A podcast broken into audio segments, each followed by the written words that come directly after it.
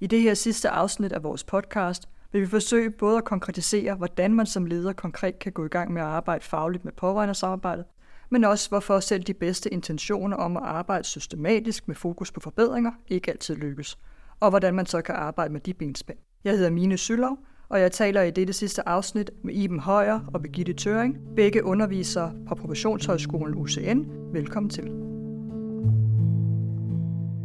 Du lytter til Perspektiver på faglig ledelse af pårørende samarbejde. En podcast om ældreplejen udgivet af Sundhedsstyrelsen. Pårørende samarbejde fylder meget i ældreplejen, både når det går godt og når det er svært. Vi håber derfor, at denne podcast kan give dig ny inspiration til at sætte fokus på pårørende samarbejde og sætte en faglig retning for samarbejdet med de pårørende.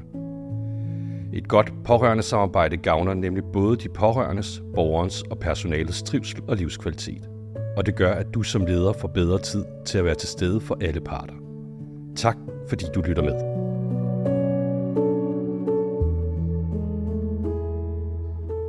Det afsnit, du lytter til nu, handler som sagt om, hvordan man som leder i ældreplejen helt konkret kan styrke og sikre, at pårørende samarbejdet bliver varetaget som en faglig opgave. Til at gøre os klogere på det, har vi inviteret jer, Iben Højer og Begitte Tøring. I har begge to beskæftiget jer med faglig ledelse og organisering i ældreplejen. Og I ved begge en masse om, hvordan man sætter et systematisk arbejde i gang, med fokus på at skabe forandringer, der rent faktisk fører til forbedringer. Vil I ikke starte med helt kort introducere, hvorfor I ved noget om det her emne, og hvordan I hver især arbejder med det? Jo, det kan du tro. Tak for invitationen. Jeg øh, hedder Begitte Tøring, og jeg er øh, underviser og udviklingskonsulent i efter- og videreuddannelsesafdelingen i Professionshøjskolen UCN, og jeg har arbejdet som underviser ind i øh, forbedringsarbejde og har mange års erfaring med det, øh, både ind i den borgernære sygepleje, øh, ind i et øh, hospitalsregi. Jeg har arbejdet med øh, øh, medarbejdergrupper, med refleksion og supervision, og med ledergrupper, hvor vi har set på det mere øh, på det strategiske niveau i forhold til at se på, hvor, øh, hvad er det, vi gerne vil have flyttet, og hvordan øh, kommer vi afsted med det. Så på den måde har jeg arbejdet med øh, faglig ledelse og implementering af forbedringstiltag øh, i forskellige sammenhænge der. Jeg vil også gerne lov at sige tak for invitationen, Mine. Jeg hedder Iben Højer, og øh, det er jo faktisk et ret godt øh, spørgsmål at stille det her med, ja, hvor, hvor ved I egentlig det fra, vi, som vi taler om her. Hvis jeg alligevel skal prøve at zoome ind, så, øh, så har jeg altid haft en stor interesse i forhold til alt det her med samarbejde og med læring og med, øh, med kultur. Og det stammer egentlig helt tilbage fra min uddannelse som, som sygeplejerske, hvor jeg var meget forundret over, hvorfor det var så svært at gå på arbejde og kommunikere sammen øh, afdelinger og faggrupper imellem. Men det er nok også det, der har drevet mig til at tage dels mere uddannelse, dels i omkring læring og forandring, men også organisationspsykologi, og også det, der har drevet mig til at, øh, at være leder og få noget erfaring som leder. Øh, og så, øh, så, så tænker jeg også, at jeg ved noget, fordi jeg er så heldig at møde en frygtelig masse dejlige og kloge mennesker, kvæg medarbejdere og ledere, som lærer mig rigtig meget om det at gå på arbejde, og det er at, at være i forskellige kulturer. Jeg vil starte med at spørge dig, Birgitte. Øh, hvor kan man som leder begynde, hvis man gerne vil skabe fælles værdier eller forbedre kvaliteten af det faglige arbejde? Altså man kan starte med at spørge sig selv øh, øh, og hinanden om, hvad er det, vi gerne vil se? Hvad er det, vi gerne vil opnå? Øh, og derefter kan vi jo øh, så stille det næste spørgsmål i forhold til at se på, hvordan, øh, hvordan, hvad kan så hjælpe os i den rigtige retning? Øh, man kan også som leder tage initiativ til at, at i gang sætte en drøftelse med sin personalegruppe, øh, hvor man prøver at, at være lidt nysgerrig på, hvad er egentlig kvalitet for os? Hvad er det egentlig øh, for noget, der vil bære tegn for os på, at vi har opnået den kvalitet, vi gerne vil se? Øh, og man kunne også sige det mere enkelt, altså man kunne øh, stille sig selv de her tre spørgsmål, som er tilknyttet den her anerkendte forbedringsmodel, der er øh, øh udviklet af IHI, det amerikanske Institute of Healthcare Improvement, øh, og PDSA-cirklerne, altså hvor, hvor man stiller de her tre spørgsmål. Hvad er det, vi gerne vil opnå? Hvordan kan vi vide, at en forandring er en forbedring? Øh, og hvad er det for nogle forandringer, der skal til, for at vi skaber forbedringer? Og endelig vil jeg sige, at det også er rigtig vigtigt, at man drøfter øh, med øh, hinanden, hvad er det, der er kvalitet for os. Og det kan være i generelle situationer, som eksempelvis når en borger skal flytte på et plejecenter. Øh, hvad er så for os kvalitet i den sammenhæng, i den situation omkring den borger? Og det kan også være at drøfte kvalitet i helt konkrete situationer, eksempelvis når vi gerne på vores plejecenter eller i vores hjemmesygepleje vil arbejde personcentreret, øh, hvordan er det så, det kommer til at se ud, når det er, at vi står over for en enkelt øh, borger.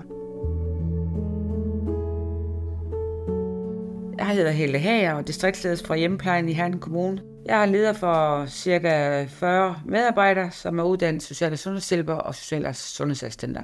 Det sidste cirka halvanden år har vi arbejdet med det, der hedder opstartssamtaler og forventningssamtaler øh, i forhold til vores øh, nye borgere i samarbejde med deres pårørende. Det er en investering, som koster, men så kan man også bare vente rundt. Altså, hvad koster det at lade være på den lange bane? Jeg tænker som leder, at det er en rigtig god investering. For det er en investering og det er en prioritering, fordi det kræver tid. Og vi ved alle sammen rundt om, at øh, tid er også penge, øh, og vi er også økonomisk udfordret over hele linjen. Jeg tænker bare, at hvis vi kan forebygge noget af det misforståelser, der sker derude, når vi får en ny borger, i forhold til, at vi kommer ud i hjemmet og se det menneske, hvad skal borgeren have hjælp til, hvor er pårørende hen, hvad kan pårørende bidrage med, Øhm, hvis du vil få alt det samstemt og afstemt, det gør jo også noget ved trivselen, det gode arbejdsmiljø, fordi vi kan forebygge nogle af de her ting. Birgitte, systematik bliver jo ofte nævnt i forhold til at arbejde fagligt og struktureret med, øh, med et øh, emne, eller et fagligt emne, også som du lige har beskrevet øh, før det her klip. Men hvad er det, systematik gør Øh, og hvad kan det for eksempel gøre for pårørende samarbejde, at man arbejder systematisk? Systematik hjælper os til at få øh, blive tydeligere omkring, hvad er det, vi gerne vil opnå. Det kan hjælpe os til at få et fælles afsæt, et fælles billede for, øh, hvad er det, vi stræber efter øh, generelt og i konkrete situationer. Øh, og så kan øh, systematik være med til at hjælpe os til at se på vores arbejdsprocesser, hvordan er det, vi arbejder omkring øh, de borgere og, og beboere, vi, vi omgås, de pårørende, vi omgås. Øh, det kan hjælpe os til at blive klare på, hvordan skal vi samarbejde omkring de opgaver, der er relateret til det. Og så kan det hjælpe os også til at skabe nogle strukturer, som understøtter alle de her forskellige tiltag, vi gerne vil. Og hvis man tænker det ind i forhold til pårørende samarbejdet, jamen så kan det jo hjælpe os til, øh, at vi får taget de her faglige drøftelser omkring, at øh, pårørende samarbejde er en faglig opgave. Øh, det kan hjælpe os til at få etableret et samarbejde tidligt i de første møder med, øh, med øh, beboere, der flytter ind, og deres pårørende. Det kan hjælpe os til at få skabt en struktur og en, en systematik omkring forventningssamtaler, øh, Øh, og, og hjælpe os til på den måde også at skabe tillid og, og øh, respekt og opbygge relationen til både borgere og beboere og, øh, og pårørende. Øh, det kan også hjælpe os til på, på en, en vis at, at være nysgerrig på, hvad er det, der sker i de gode samarbejder, øh, hvad er det, der, der sker og er på plads, når det, eller er i spil, øh, når øh, samarbejdet med pårørende og beboere er, er svært. Øh, og endelig øh, kan det også hjælpe os til det der med at prøve at kigge på øh, os selv og på vores praksis, og se på, gør vi det egentlig, som vi gerne vil? arbejder vi ud fra den her linje i forhold til, at vi gerne vil nå den den og den kvalitet. Så det kan være med til at sætte den her struktur og ramme for refleksion, samtidig med, at det er enormt konkret. Øh, og det du nævnte tidligere er jo så, at PDSA-cirklen med de skridt, der ligger i den, kan bruges helt konkret til at sætte den her refleksion og arbejdet i system. Det kan den, og det kan den på den måde, at den, når vi har sat os et mål og fælles drøftet os frem til det, det vi gerne vil, øh, vil prøve at stræbe efter, jamen så kan, så kan det første step i PDSA-cirklen jo være, at vi prøver at planlægge. Når vi nu tænker, det det er det, vi går efter, hvad kan så hjælpe os til at komme dertil og få lavet nogle, øh, nogle planer for det, som vi kan gå ud øh, og prøve at sætte i spil og prøve at afprøve, øh, vurdere på efterfølgende, hvad, gik, øh, hvad fik vi ud af det? Var der noget, der kom bag på os? Var der noget, som vi skal gøre mere eller mindre af? Øh, og så endelig kan vi justere til, sådan at når man går ud næste gang, jamen, så kan man øh, afprøve det med de justeringer, der er til, og se, øh, får, får vi nu noget bedre ud, øh, ud af det. Så, så de der små PDSA-cykluser øh, kan man arbejde med målrettet i forhold til øh, at få hjælp til at nå det mål, man gerne, øh, man gerne vil, og som man har sat sig sammen. Jeg hedder Bettina Rindal, og jeg er områdeleder i Vejen Kommune i ældre og rehabilitering.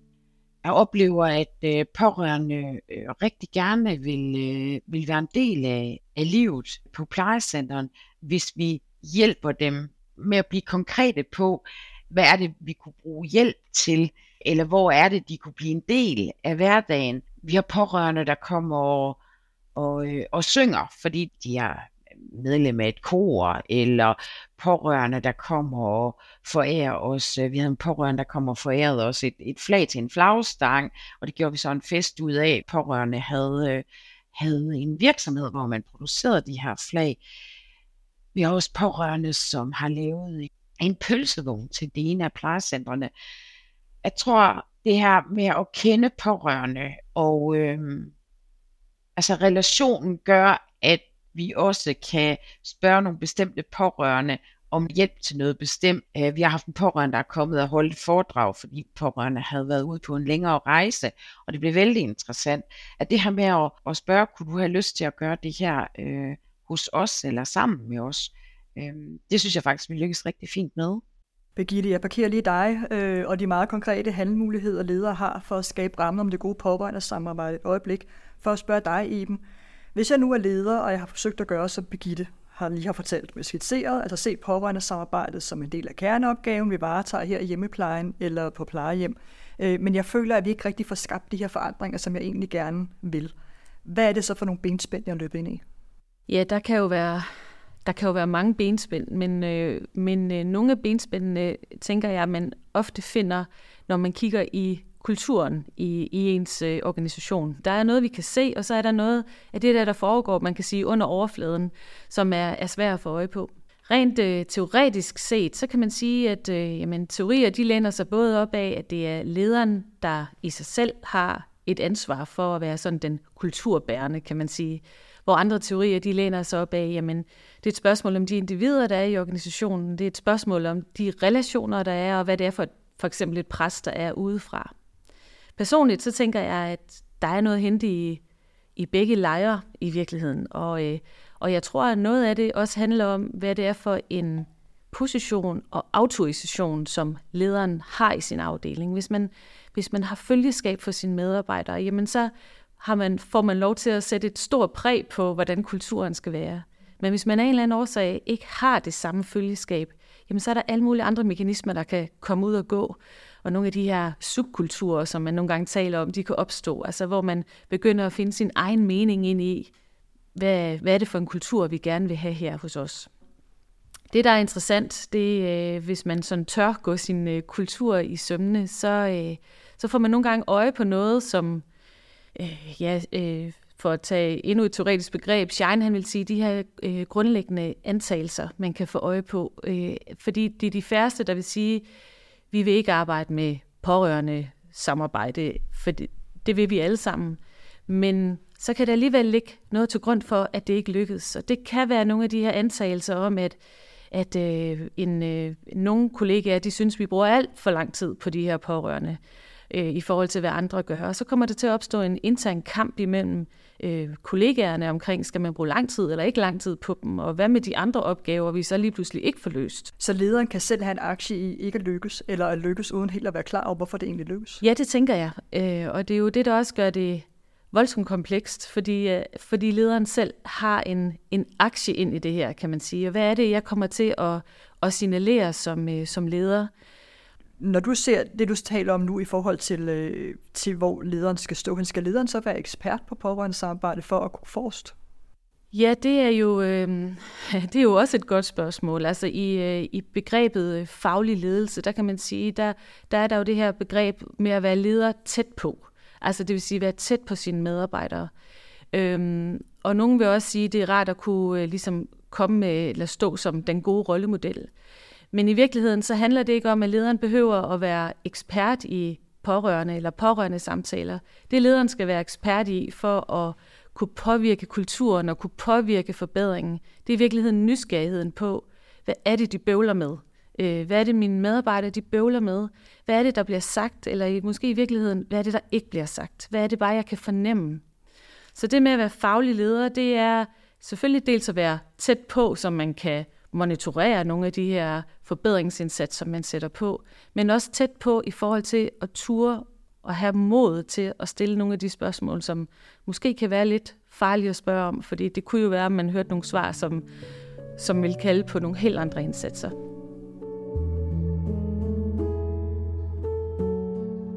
Jeg hedder Susanne Jørgensen. Jeg sidder nuværende i en stilling som behandlersygeplejerske. Men ellers har jeg siddet de sidste par år som øh, henholdsvis daglig leder og senere som plejecenterleder øh, på et plejecenter i Slagelse Kommune. Det har været rart som leder at mærke, at, at øh, nærvær har kæmpe betydning.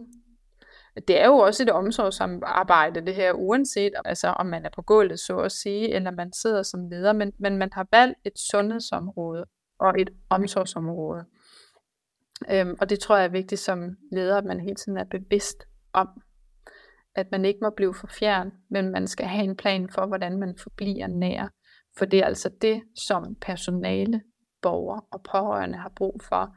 Og uagtet hvordan man anskuer det, så, øh, så vil det altid være ledelsesmæssigt, man går hen og, og kigger, og det er, man vil henvende sig, når problemerne opstår. Så jo mere man som leder kan være på forkant med at gøre sig nogle refleksioner og lægge nogle planer for, hvordan man er nær, øh, jo, jo større held har man også for at sikre et godt levemiljø for borgerne og et godt pårørende samarbejde og et godt arbejdsmiljø. Iben lederen har jo også i en eller anden grad, eller er i en eller anden grad ansvarlig for, øh, for værdier øh, og kommunens øh, eller organisationens udmeldte strategier. Hvad hvis man som leder har svært ved at oversætte det til sin egen praksis, eller oversætte det på en måde, så man tror, at ens medarbejdere vil købe ind på det? Hvad gør man så? Eller hvad sker der så? Ja, det, øh, jeg tænker, det er noget af det allersværeste øh, ved at være leder i virkeligheden. Og jeg tænker, at mange ledere de kommer til at opleve den her følelse, som man kan kalde sådan en dobbeltbind situation, altså hvor man kan have en oplevelse af, at uanset hvad jeg gør, så, øh, så vil jeg ikke lykkes med det. Altså hvis jeg, hvis jeg gør, hvad min leder siger, så får jeg bestemt ikke point for mine medarbejdere. Og hvis jeg gør, som mine medarbejdere de har behov for, ja, så får jeg i hvert fald ikke point fra, fra min øverste ledelse.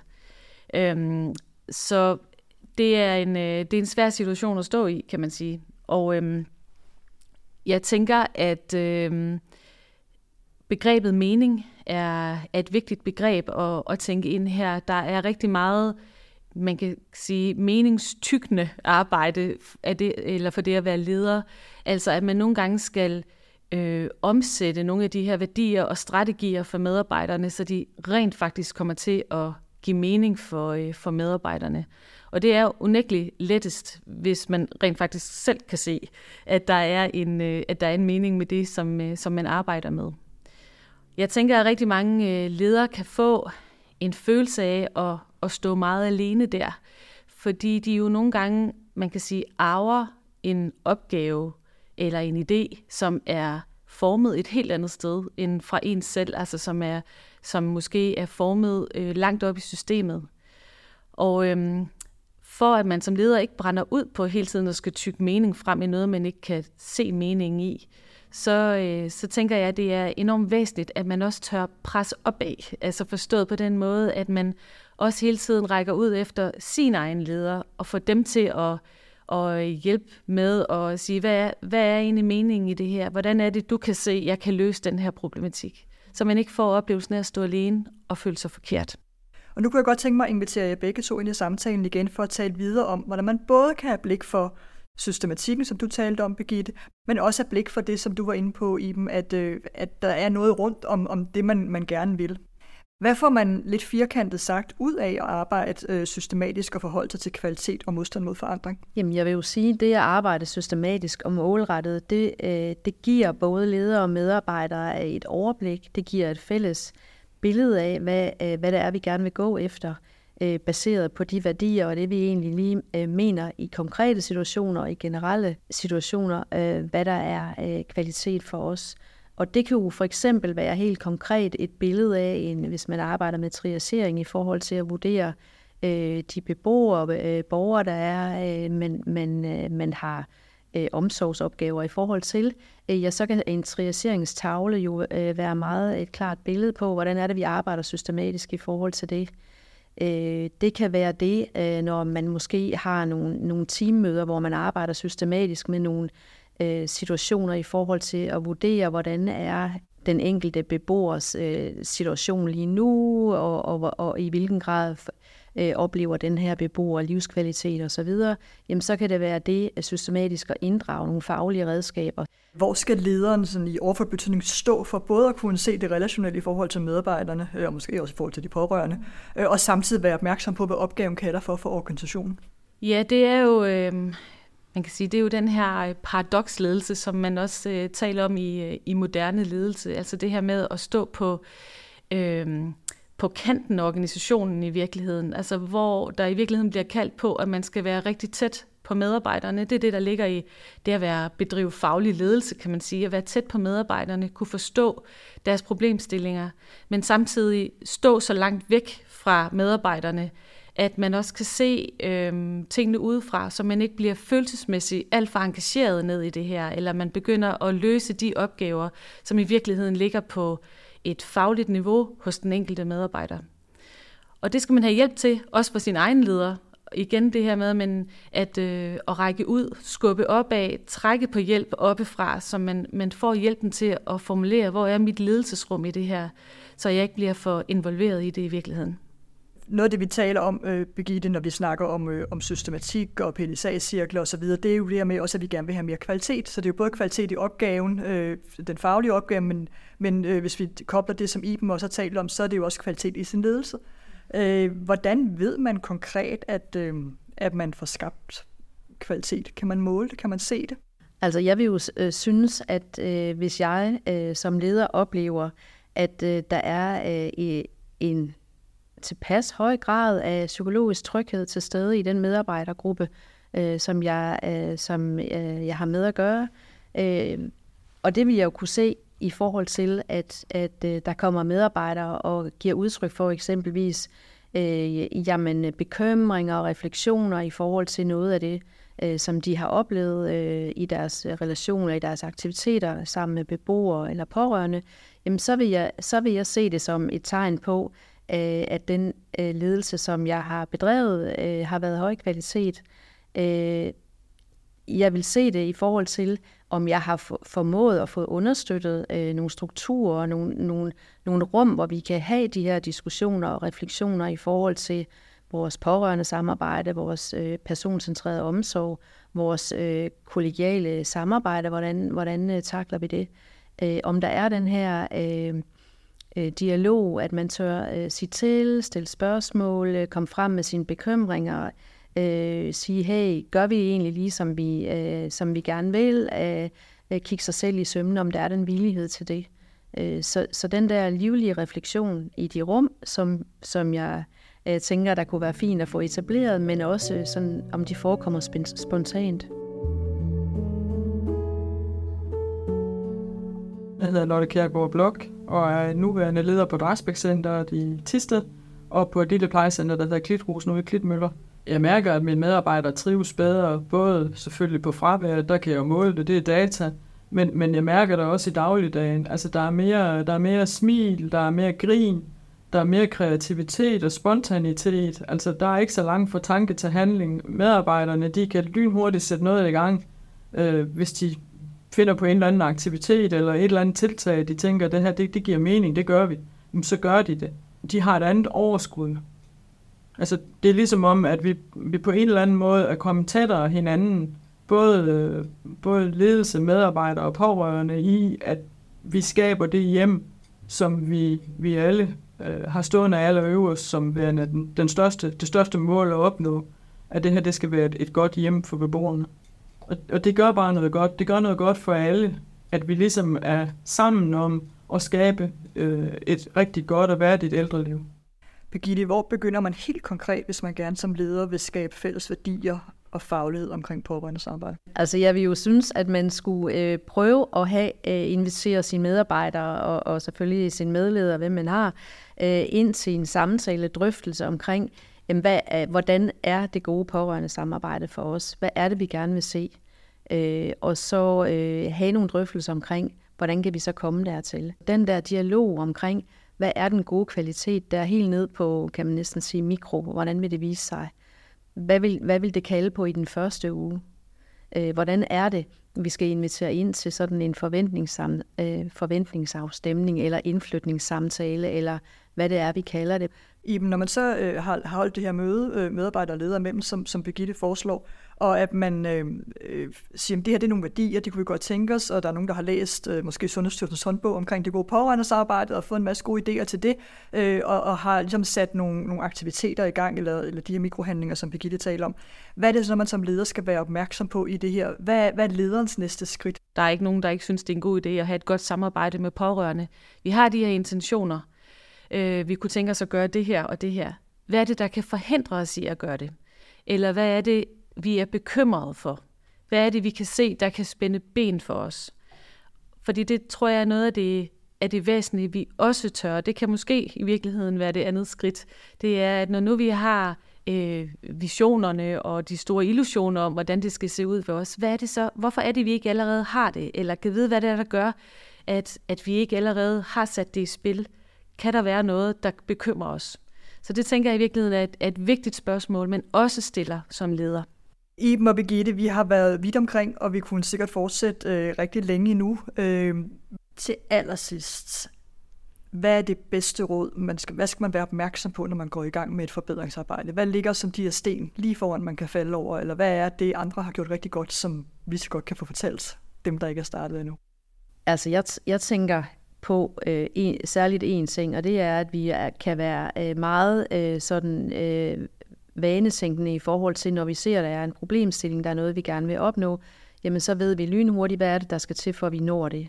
Øh, så der vil mit, mit, øh, mit bedste råd være, prøv lige at tøve en kende og prøv at tænke på, hvad er det, der ligger i det her? Hvad er det, der vil i forhold til at nå målet, der vil give os medvind i det, hvad kunne give os modvind, og have nogle overvejelser på det, fordi så dukker der øh, næsten altid nogle andre muligheder frem, end de handlingsmuligheder, man lige per automatik vil gribe til.